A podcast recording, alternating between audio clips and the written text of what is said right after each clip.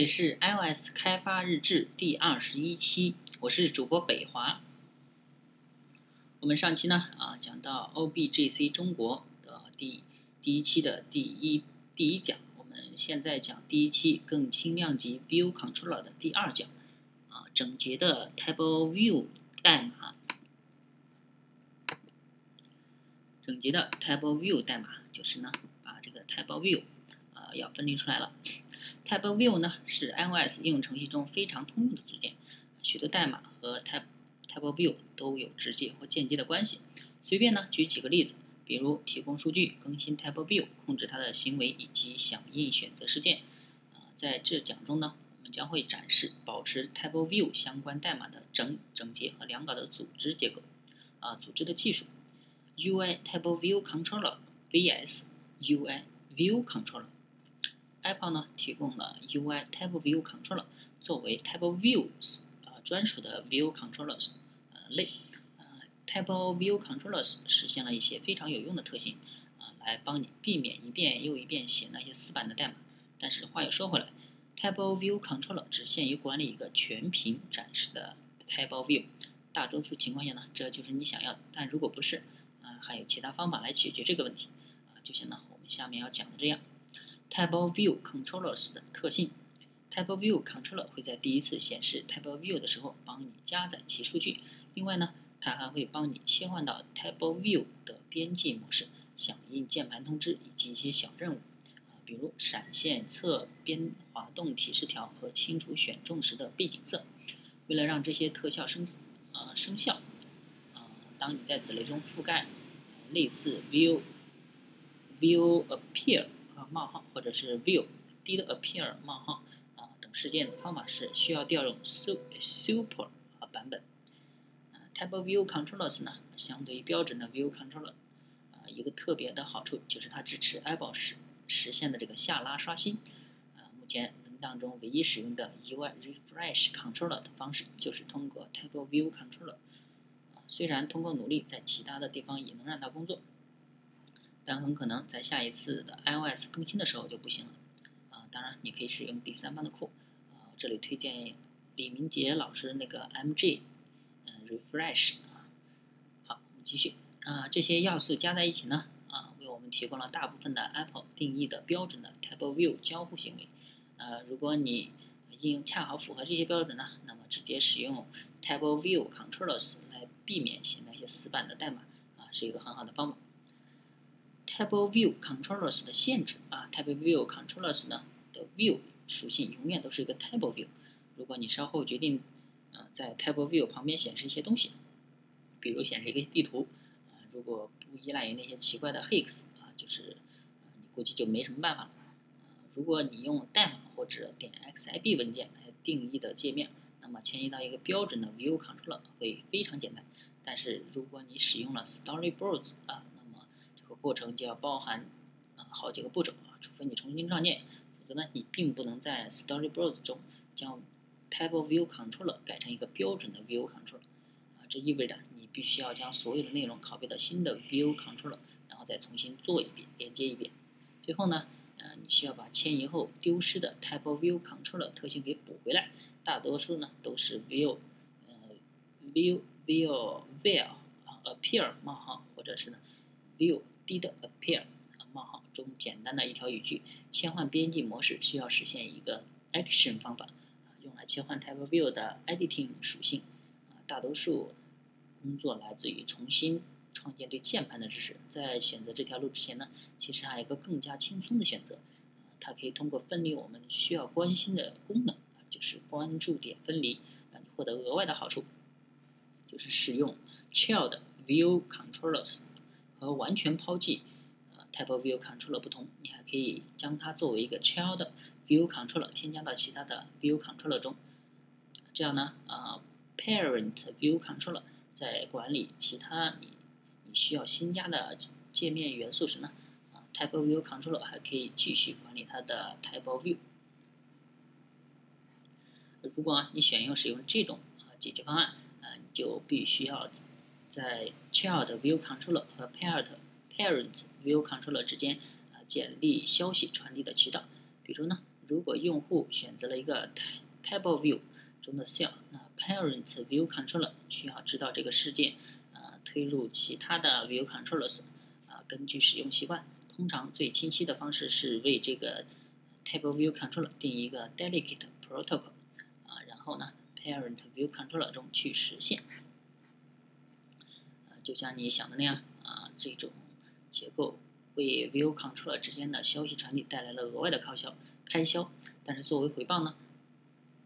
代码封装和分离非常清晰，有更好的复用性。根据实际情况的不同，这既可能让事情变得更加简单，也可能更复杂，需要你自行的斟酌和决定了。分离关注点，当处理 Table View 的时候，有许多的任务，这些任务穿梭于 Models、Controllers 和 View 之间。为了避免让 View Controllers 做所有的事情呢，我们需要尽可能把这些任务划分到合适的地方，这样有利于阅读、维护和测试。这里呢就是我们上一篇更轻量级 View Controller 的概念的延伸，请参考我们上一期讲的如何构建 Data Source 和 Model 的逻辑。结合 Table Views 呢，我们具体来看看如何在 View Controller 和 View 之间分离关注点，搭建 Model 对象和 Cell 之间的桥梁。有时候我们需要将显示的 Model 层中的数据传输到 View 层中去显示。由于我们同时也希望 View、Model 和 View 之间明确分离，所以呢，通常把这个任务转到 Table View Data Source 中去处理。但是这样的代码会让 Data Source 变得非常混乱，因为它向 Data Source 暴露了这个 Cell 的设计，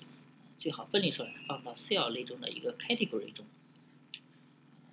这样的话，我们的 Data Source 方法就变得很简单了，直接一个 Configure 就行了。在我们的示例代码中呢，Table View 和 Data Source 都已经分解到单独的类中，它用一个设置 Cell 的 Block 来初始化，这是 Block 也变得很简单了，让 Cell 可复用。有时候多种 Model 对象需要同一类型的 Cell 来表示，这种情况呢，我们可以进一步让 Cell 可以复用。首先我们给 Cell 定一个 Protocol，需要用这个 Cell 显示的对象必须遵循这个 Protocol，然后简单修改 Category 中的设置方法，可以接受遵循这个 protocol 的任意对象，这些简单的步骤就让 cell 和任意特殊的 model 之间得以解耦，可以让它适应不同的数据类型。在 cell 内部控制 cell 的状态，如果你想要自定义 table views 默认的高度或者选择行为，你可以实现两个 delegate 方法，把顶级的 cell 修改成我们想要的例子。然而呢，这两个 delegate 方法又实现基于View Controller 知晓 Cell 实现的具体细节。如果我们想要替换重新设计的 Cell，必须改写 Delegate 代码。View 的实现细节和 Delegate 的实现交织在一起，我们应该尽量把这些细节移到 Cell 自身中去。总的来说，我们在努力把 View 层和 Controller 层实现细节分离开。Delegate 肯定得清楚一个 View 该显示什么状态，但是呢，它不应该了解如何修改 view 的结构，或者给某些 subviews 设置某些属性以获得正确的状态。这些所有的逻辑都应该封装到 view 内部，然后给外部提供一个简单的 API。 控制多个 cells 类型，如果一个 table view 里面有多种类型的 cell， data source 方法就很难得以控制。在我们的示例中呢， Photo Details Table 有两种不同的 cell，一种用于显示几个星，另一种呢显示一个键值对。我们为了划分处理不同 cell 类型的代码， Data Source 方法简单通过判断 cell 的类型，把任务派发到指定的方法中。编辑 Table View，Table View 提供了易于使用的编辑特性，允许你对 cell 进行删除或者重新排序。这些事件都可以让 Table View 的 Data Source 通过 Delegate 方法得到通知。因此呢，通常我们在这些 delegate 方法看到的数据进行修改和操作。修改数据很明显是属于 model 层的任务， model 层应该为注入、删除或者重新排序等操作暴露一个 API， 然后我们可以在 data source 方法中调用它。这样呢，controller 就可以扮演 view 和 model 之间的协调者，而不需要知道 model 层的实验细节，并且还有一个额外的好处， model 的逻辑也变得更容易测试了，因为它们不再和 view controller 的任务混杂在一起。总结一下，这个 table view controller 以及其他的 controller 对象应该在 model 和这个 view 之间扮演协调者和调节者的角色。它不应该关心明显属于 view 层或者 model 层的任务，你应该始终记住这一点。这样，在 delegate 和 data source 方法可以变得更加小巧，最多包含一些简单的地板代码，减少了 table view controllers 那样小大小和复杂性，而且把业务逻辑和 view 的逻辑放到更合适的地方。Controller 层里里外外的时间细节都被封装成一个简单的 API， 最终呢，它变得更加容易理解，也更加容易团队的协作。好，今天呢，这期我们就先讲到这里。大家可以关注我的新浪微博 GNUIGU 和我的微信公众号 lsdevlog， 也可以关注一下我的博客jiaxh.com 甲的拼音就是 jiaxh.com。好，那我们就今天就先讲到这里。